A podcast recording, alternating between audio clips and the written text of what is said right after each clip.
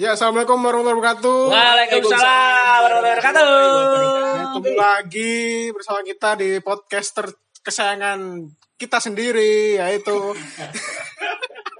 Ontong Streetball. Tongkrong tongkrong. Cerita boleh juga. Masih bersama dengan saya Rafli dan teman saya Bangun dan saya Alan. Yeah. Setelah kemarin kita ngobrolin tentang memulai sesuatu untuk pertama kali. Iya, benar. Kita akan bikin kayak lanjutan ya. Jadi intinya podcast ini cuma ngomongin tentang kita-kita aja. Iya, setelah kita mau maksudnya. Jadi tentang kalau misalnya kita udah memulai sesuatu, kadang-kadang itu kita bingung untuk tentang apa ya? Konsistensi. Yoi. Bagaimana kita bisa soalnya kemarin ini kita setelah bikin habis itu kita kayak gitu aja, lepas aja gitu. Terus kita mikir kok gitu aja ya. Kan baiknya kita kalau sudah memulai ya diteruskan. Konsisten ya. Bener banget. Cuma menurutku kemarin tuh kita jedanya tuh kelamaan gitu loh. Jadi tuh apa ya? Yoi, family man bro. Family man. Langsung aja kita ke topiknya konsistensi ya. Seperti yang kita tahu, sesuai namanya, konsistensi itu adalah sebuah hukum perundang-undangan yang dibuat oleh negara. Konsistensi. Konstitusi, bro. Bukan konsistensi, bro. Duh, ya Allah. Gak apa-apa. Siap. Maaf. Serius. Sedikit plesetan dong. Ya, plesetan. Keplesetan dong. Kenapa saya? Untung aku nyambung loh. Kenapa saya tidak paham? Kalau enggak nyambung kan krik-krik dari tadi gitu loh. Iya, enggak apa-apa. Soal pengangguran berat. Ya. Saya masuk ke konsistensi ya? Ya, konsistensi. Menurut kalian konsistensi itu, kalau menurutku ya, konsistensi itu omong kosong. Loh, kok iso? Karena kembali lagi ke lingkungan dan perkembangan tentang entah itu karir atau pokoknya lingkungan lah, perkembangan lingkungan sekitar. Contoh ya, contoh misalnya band atau apa? Pokoknya contoh kita ambil contoh band. Beberapa band kalau udah mulai settle itu mereka udah mulai kayak ya udahlah kita nggak usah repot-repot bikin sesuatu yang aneh-aneh, udah idealismenya itu udah berkurang, jadi mereka udah mulai mengikuti keinginan pasar. Menurut kalian gimana? Kalau aku ya bukan omong kosong sih, cuma susah aja konsistensi. Susah itu, tapi bukan omong kosong, tapi sesuatu yang harus diperjuangkan lah konsistensi itu. Kenapa? Karena kita tuh udah mulai sesuatu untuk pertama kalinya, yang dibutuhkan sekarang apa? Konsistensi. Kalau aku sih bukan omong kosong, jelas bukan omong kosong.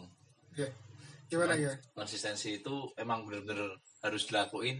Soalnya dengan kita konsisten, pasti konsistensi itu akan melahirkan eksistensi, coy. Oke. Nah, kalau balik lagi ke tadi, konsistensi ketika kita udah buat sesuatu untuk pertama kalinya. Yoi. Berarti konsistensi itu hanya kita butuhin di awal dong. Maksudnya? Hanya kita di awal ketika kita harus butuh sesuatu untuk mencapai eksistensi dulu. Jadi kalau misalnya ambil lagi contoh band ya. Misalnya band idealis bikin genre musik yang wah edgy, kalau istilah anak sekarang edgy. Musisi penyanyi dia lagu edgy drive. Astagfirullahaladzim. Siapa sih? Anjing. Senyum hari ini.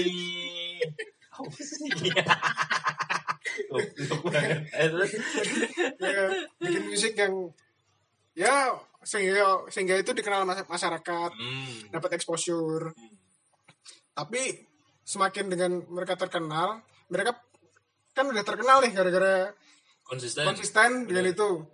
Mereka mulai step up untuk cari bigger market dengan cara ya udah ngapain bikin-bikin yang kayak gitu kalau misalnya kita bisa reach bigger market tapi dengan konsekuensi kita bikin musik yang kayak dulu. Berarti kan tuh salah satu contoh gak konsisten.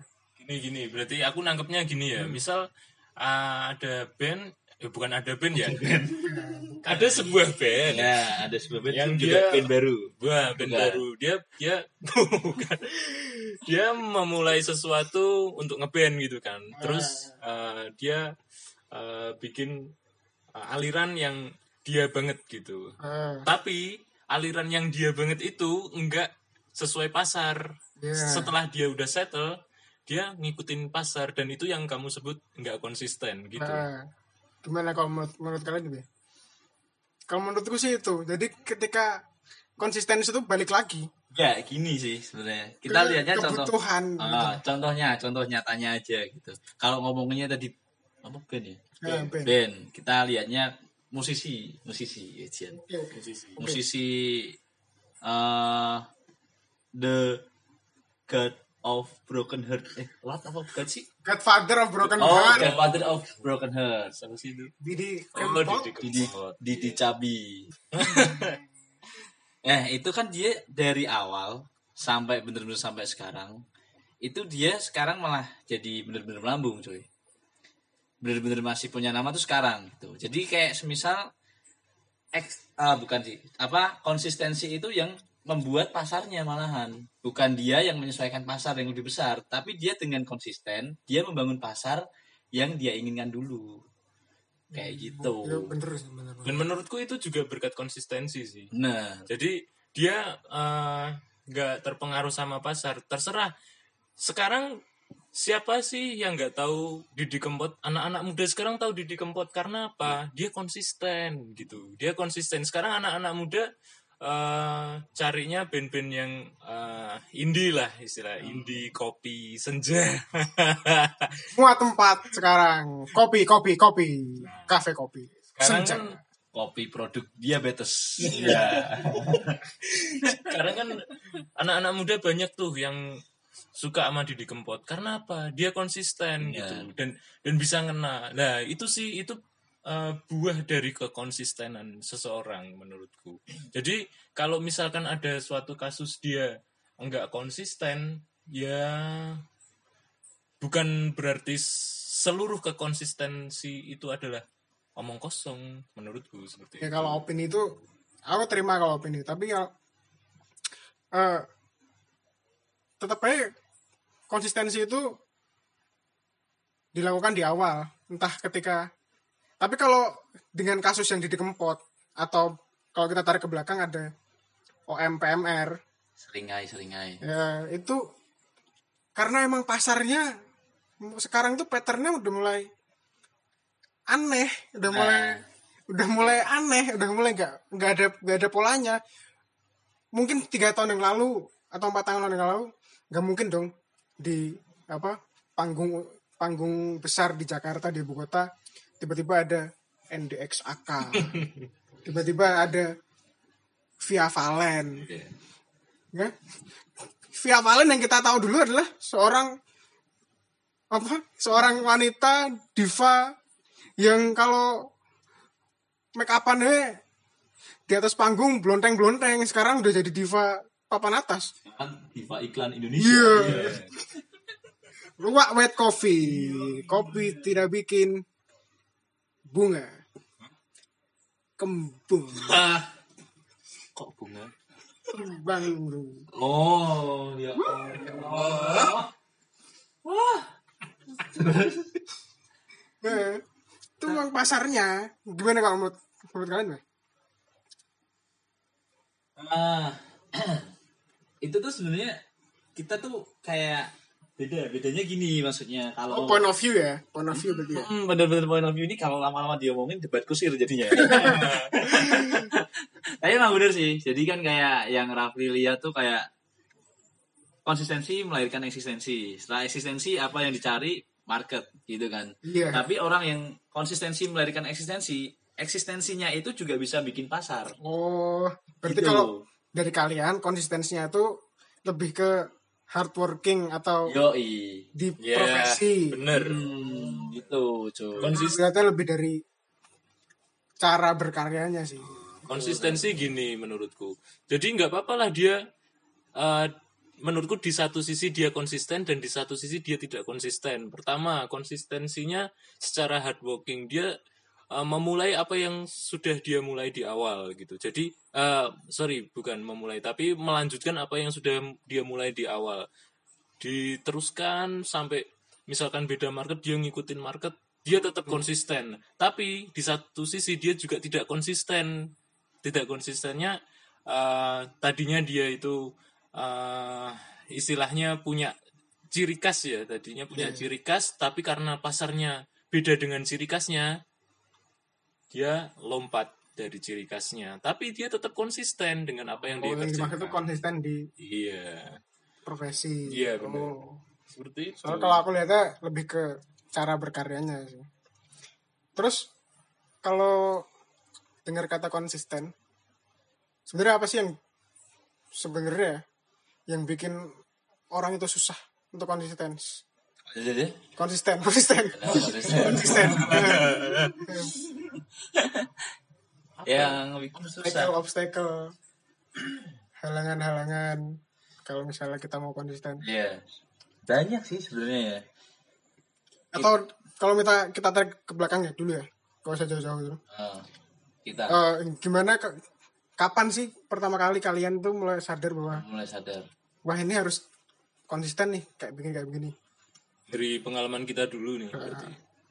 Jadi ya kalau aku mulai sadar bahwa ternyata aku tuh nggak konsisten. Wah, itu dari sekolah sih. Karena apa?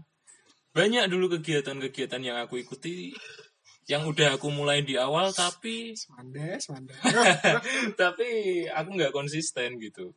Dan gimana ya, bahwa sekarang aku sadar bahwa konsisten itu penting. Karena balik lagi ke pertanyaan tadi, apa sih yang bikin nggak konsisten ya? Karena aku gampang tertarik dengan suatu hal yang baru gitu. Jadi setelah aku memulai suatu hal, aku sampai di mana titik jenuhku. Terus aku tertarik dengan suatu hal yang baru, aku mulai suatu hal yang baru lagi dengan lain. Iya benar tuh gitu. Dulu pernah tuh SMA apa? Ikut siap Andur Squad. Ikut apa namanya? Natural Healing Training. Ikut apa? Ekskul. Pokoknya tenaga dalam. Bisa ngobatin orang kesurupan. Iya, bisa kesurupan. Waktu ngobatin. Kesurupan waktu ngobatin. Padahal dulu tuh aku tertariknya dengan gimana sih cara hidup sehat ya pertama. Cara hidup sehat, terus cara biar orang-orang di sekitar kita tuh juga sehat. Tapi lama-kelamaan, wah kok jadi metafisika, jadi dunia lain. Takut saya. Paranormal experience. Kita kalau ngomongin sekarang YouTuber bikin paranormal experience, dulu SMA kita ada ekskulnya. Mungkin Bang Radit bisa ngundang kita. Ekskulnya paranormal experience, natural healing, itulah. Kalau mana tadi? Ya itu, kalau aku kayak gitu dari pengalamanku sendiri.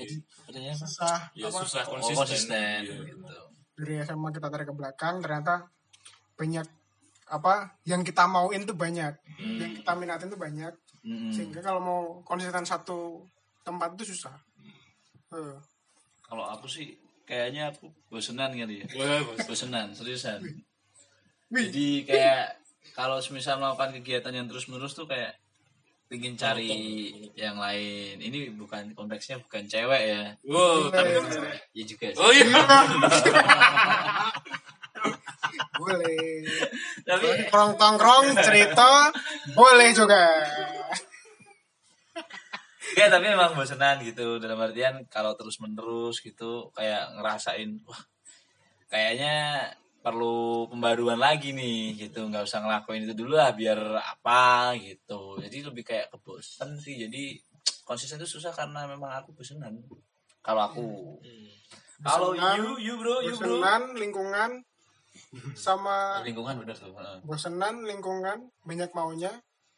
Ya sama sih kayak kita misalkan kemauan dari diri sendiri gitu loh, nggak mau ketika kita mau mulai sesuatu, misal belajar A, belajar O, wah kok lama-lama kok kayaknya kok makin susah kalau mau kita udah konsisten nih melakukan sesuatu nih, tapi kok kayaknya susah banget untuk setelah kita mulai konsistensi kok kayaknya di situ-situ aja. Enggak, kurang sabar. Kurang sabar. Itu yang aku alamin waktu kuliah bener. Mau belajar apa? Codingan A, codingan B. Tapi enggak ada yang itu, kentang semua jadinya.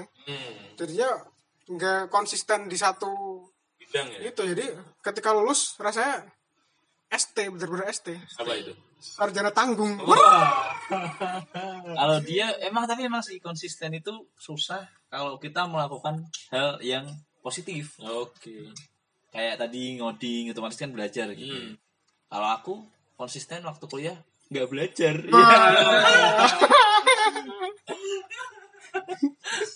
Bisa makanya contoh ya. Jangan dicontoh, tapi dilakukan aja. Itu nikmat cuy. Biar bangun giri. Ya, teknik negeri Semarang. Bukan latar belakang.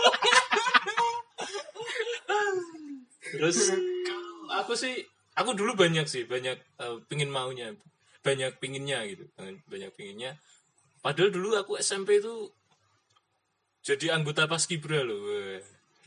Biasa aja. No, tapi bagiku luar biasa coy. Terus luar biasanya? Lah, kita kan enggak dari kalau aku dari dulu enggak pernah ikut ekskul. Ya ikut toh, itu ekskul tapi enggak yang kayak gitu. Aku dulu Dewan Galang biasa aja. Dulu kepramukaan Dewan Galang di SMP biasa saja. Kalau aku ngerasa luar biasa karena tahu kan setiap tanggal 17 Agustus yang ngibarin bendera siapa? Bukan anak pramuka. Iya. Tapi anak Paskibra. Nah, itu yang bikin aku bangga. Tapi tanggal 17 tuh. Yeah. Kan 3 hari sebelumnya tanggal 14 hari pramuka. Anak pramuka. Tapi tanggal 14 gak ada diskonan. Iya. Yeah. Yeah. Tidak pernah ada diskonan hari pramuka. Hey. Departemen store. Kenapa tidak jual kaos kaki pramuka atau hashtag? Iya, benar. Nah, itu yang bikin aku bangga. Tapi setelah aku jalani akhir SMP, waktu masuk SMA tuh keinginanku banyak, pengin ikut ini, pengin ikut itu. Jadi ya enggak, ya kentang aja itu Paskibraku sampai segitu aja. Waktu SMA juga ikut yang tadi itu, yang paranormal experience itu. Yang Lex. Tapi itu kalau misalkan aku konsisten pada saat itu, sekarang aku bisa jadi ahli pijat. Jadi ahli bekam. Jadi ahli herbalis. Nah, kayak gitulah. Enggak kalau Alan ngomong ahli pijat kok. Aku mikir Alan buka pijat Alan. Refleksologi. Tapi no plus. Ya itu yang aku lihat, dan ada sih salah satu alumniku yang masih konsisten. Nah, dia sampai diundang ke itu acara horor TV. Dia jadi ahli terapis seperti apa ya? Terapis. Apa itu namanya? Lupa aku. Masak. Bukan. Apa terapis terus. Diingetin terus nih biar nanti gak gondok ya. Terapis, pijet, apa. Tentang mindset positif. Oh, motivator. Iya, Hipnoterapi. Hipnoterapi. Akhirnya Alan bisa tidur dengan tenang. Nah, hipnoterapi karena dia konsisten dari dulu tuh mempelajari kesehatan dari dalam, seperti itu. Misalkan aku konsisten, aku mungkin bisa jadi seperti itu. Tapi lagi-lagi aku nggak konsisten. Sampai di awal kuliah, aku tertarik lagi dengan satu hal yang baru, yaitu main gamelan. Ya. Tapi kesenian jauh lumayan konsisten loh. Ya lumayan konsisten. Aku main hati. Aku mengakui kalau di kesenian Jawa, di main gamelan, aku cukup konsisten sampai akhirnya ya. Soalnya katanya ada cewek ya. Waduh. Ada dong. Masa enggak ada. Ya itu sih, itu. Aduh, enggak dibuka sih, kampret. Aduh. Sudah. Ya itu sih. Yang bikin, ya bukan yang bikin aku konsisten, karena aku seneng dulu. Seneng dan enggak ada hal lain yang bikin aku. Ngomongnya sekarang yang bikin seneng, yang bikin kita termotivasi untuk konsisten. Iya, benar.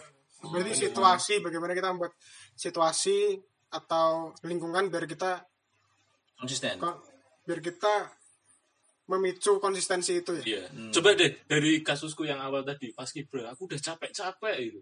Terus masa ireng push up, waduh, gering, mata mulai merah, hitam kulit, keriting rambut, aduh, jadi celeng, aduh.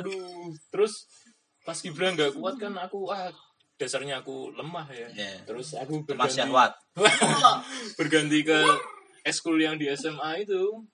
Itu dasarnya aku orang penakut, dikasih orang kesurupan. Soalnya itu agak-agak jebakan Batman itu. Kenapa? Karena dari awal dikasih yang bagus-bagus.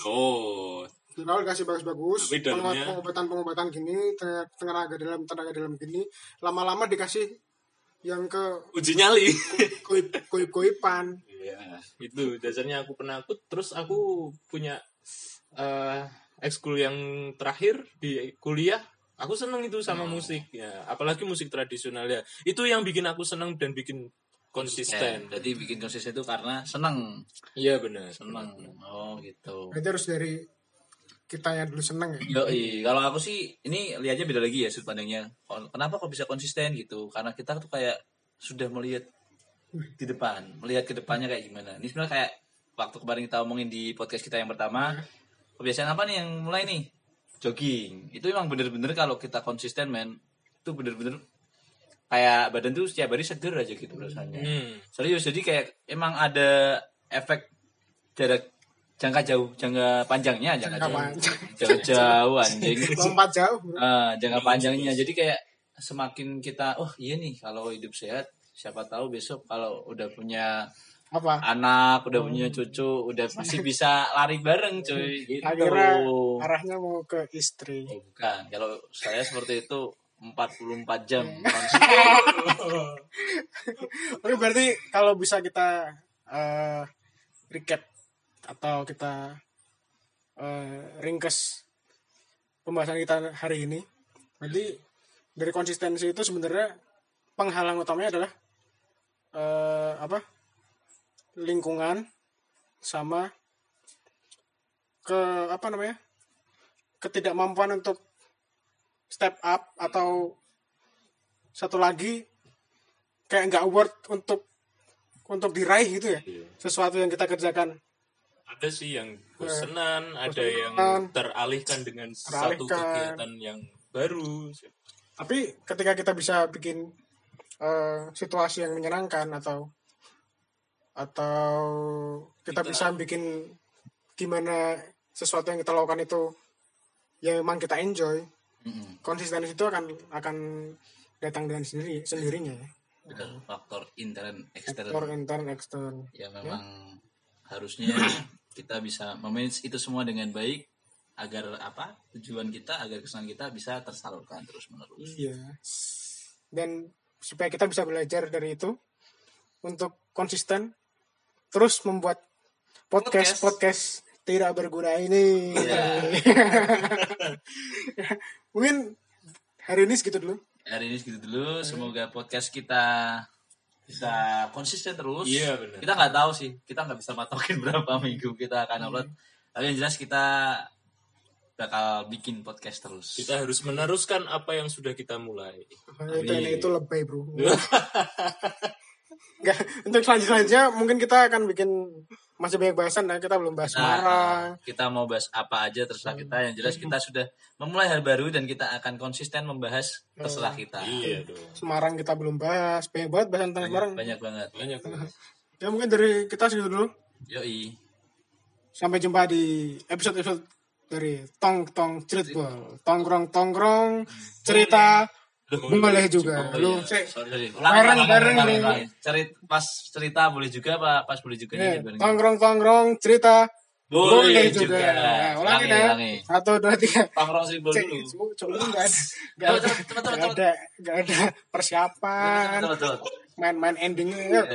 Sampai jumpa di episode-episode Tongkrong Ceritbol saja. Tongkrong Ceritbol, Tongkrong cerita boleh juga. Wassalamualaikum warahmatullahi wabarakatuh. Waalaikumsalam warahmatullahi wabarakatuh.